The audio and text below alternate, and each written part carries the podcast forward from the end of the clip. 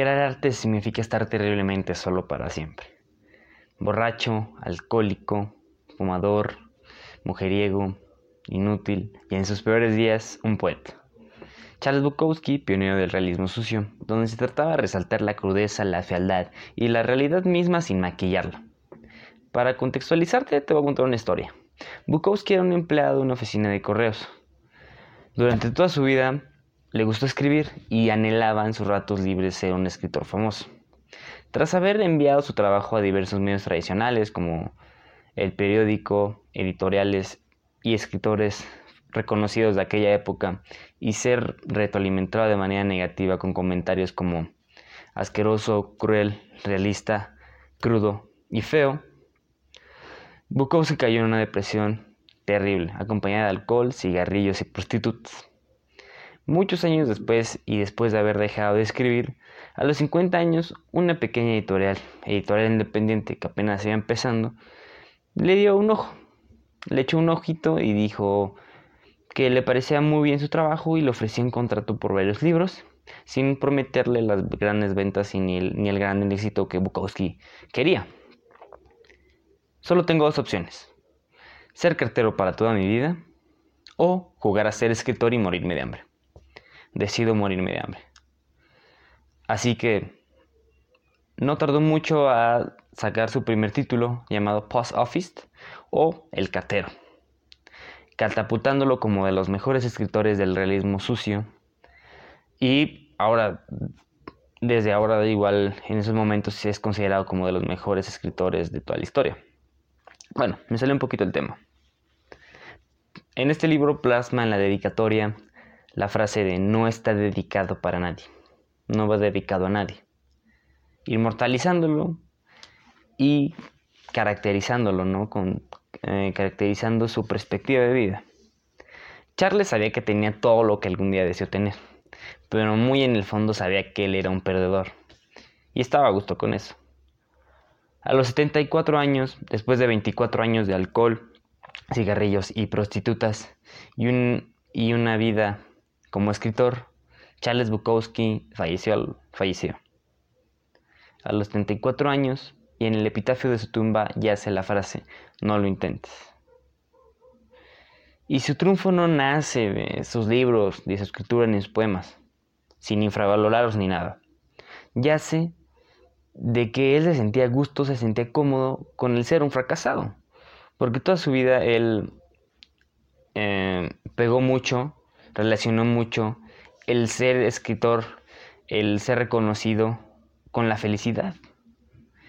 Él era de, tenía el típico pensamiento de que si llegaba a obtener algo iba a ser feliz. Relacionaba la felicidad a cosas que él no podía controlar. Así que él dejó plasmado algo que él predicaba mucho. Si vas por la vida siendo feliz nada más porque sí, y cuando la cagues, vas a ser doblemente infeliz y te vas a sentir culpable porque no pudiste ser feliz. Porque no puedes ser feliz para siempre. Esa mentira que te venden todos y esta positividad exagerada que todos te venden, coach, profesores, amigos o con quien sea que te juntes, es una mentira total. Porque la felicidad para, para toda la vida no existe. Es una mentira. La felicidad es momentánea y es canalizable. ¿A qué me refiero? Si tratas de ver la vida como un punto hacia la felicidad y tu objetivo es ser feliz, a los últimos días déjame decirte que tu objetivo de vida es similar al que casi todos los 7 billones de personas que viven en el país, en el mundo. Y no generalizo y no minimizo tu objetivo, porque es muy sincero y puede ser que también sea muy noble, pero hay que ser realistas. Sinceramente, ¿Tú crees que puedes ser feliz para toda tu vida? No se puede, porque si vas, como te dije hace un rato, si vas por toda tu vida tratando de querer ser feliz, no vas a poder ser feliz. Porque cuando trates de hacer todo lo correcto, todo lo bien, de, bajo tu perspectiva, y pasa algo malo, pasa algún problema o algo incorrecto, te vas a sentir doblemente mal porque vas a saber que no pudiste controlar ese aspecto. Y por lo tanto te vas a sentir peor. Y esto va a volver infeliz. Y va a ser malo, obviamente.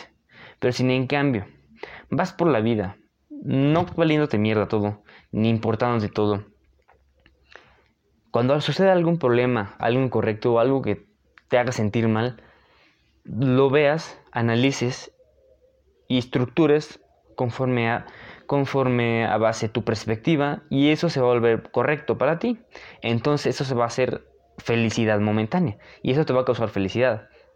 La vida no se trata de ser feliz para siempre. La vida se trata de encontrar los problemas con los que te gustaría lidiar. Porque la vida está, problema, está llena de problemas. Y si piensas que puedes ir por ahí, por la vida ahí, valiendo madres, sin problemas, vas a estar súper mal. Yo lo que te recomiendo es encontrar los problemas con los que te gustaría lidiar, enfocarte a eso que te gusta y no relacionar tu felicidad a algo o a alguien. ¿A qué me refiero? Muchas personas tienen este concepto de cuando termine mi carrera universitaria voy a ser feliz. Cuando me consiga una esposa mm, con un cuerpo de 80, 90, 60, no sé cómo es en realidad, no me importa un cacahuate, o me gane la lotería, voy a ser feliz. Y relacionan todo algo a alguien, a una situación que es externa a suceder de ellos. Tú debes ser feliz, depende a tus rubros que tú puedes controlar. O sea, es como si dijera, eh, quiero ser eh, un podcaster o alguien famoso. Eh, de si tengo mil vistas, ¿no? Un supono, diez mil o un millón. Pero eso yo no lo controlo. Yo solo controlo hacer, hacer el contenido que a mí me gusta y contenido que a mí me gustaría escuchar. Tú debes de ser feliz con base a los rubros que tú puedas controlar. A, ese, a esta introspección que tú puedes tener. A todo eso. No a cosas ni a nadie. Debes aprender a abrazar tus imperfecciones, tus anormalidades, tus disparidades y tus problemas. Y como dice Residente, todos somos anormales. Así que si ves la vida desde esta perspectiva, yo creo que será mejor, ya que vas a ser más feliz de lo que serías si crees que puedes tener una vida llena de felicidad. Eso, la idea de tener una vida llena de felicidad es pura mentira. Una persona que se para y se dice 10 veces al espejo que es feliz, no es una persona que sea feliz. Una persona que es feliz no se dice que es feliz. ¿Por qué es feliz? No necesita decírselo, ya lo sabe. No necesita recordárselo porque ya lo sabe. O esas personas que te dicen que, no sé, que aceptes tus errores y que luches por tu felicidad. Si está bien, hazlo. Pero no lo asemejes, no lo asimiles. No le des responsabilidad a algo a alguien que no lo tiene. Fíjate, ten una introspección y date cuenta qué puedes controlar, cómo te gustaría que fuera tu vida qué problemas te gustaría lidiar, qué problemas no. Y sé nihilista. El nihilismo es una corriente filosófica de que no te preocupes, que no te dé ansiedad, que no te dé depresión por cosas que tú no puedes controlar, sino solo por cosas que tú puedas controlar. Y esa es la verdadera felicidad. Resolver problemas. Resolver los problemas que te gusten a ti.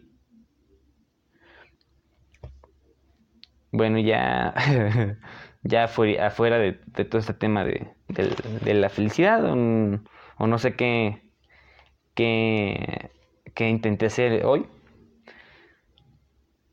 Mm, voy a, ¿cómo se puede decir? Voy a estereotiparlo como un monólogo o alguna idea que me nació en la semana, la investigué y te lo dije. Todo lo que te voy a decir está respaldado. Cualquier duda que tengas, alguna bibliografía que quieras consultar, mándamela. Todo lo que te dije tiene respaldo eh, filosófico, de autoayuda, eh, de percepción de vida, mm, sobre influencias mías y todo, ¿vale? O sea, no solo te lo dije por no hablé por hablar, porque hablar por hablar es como está mal hablar por hablar, obviamente, debes de tener respaldo.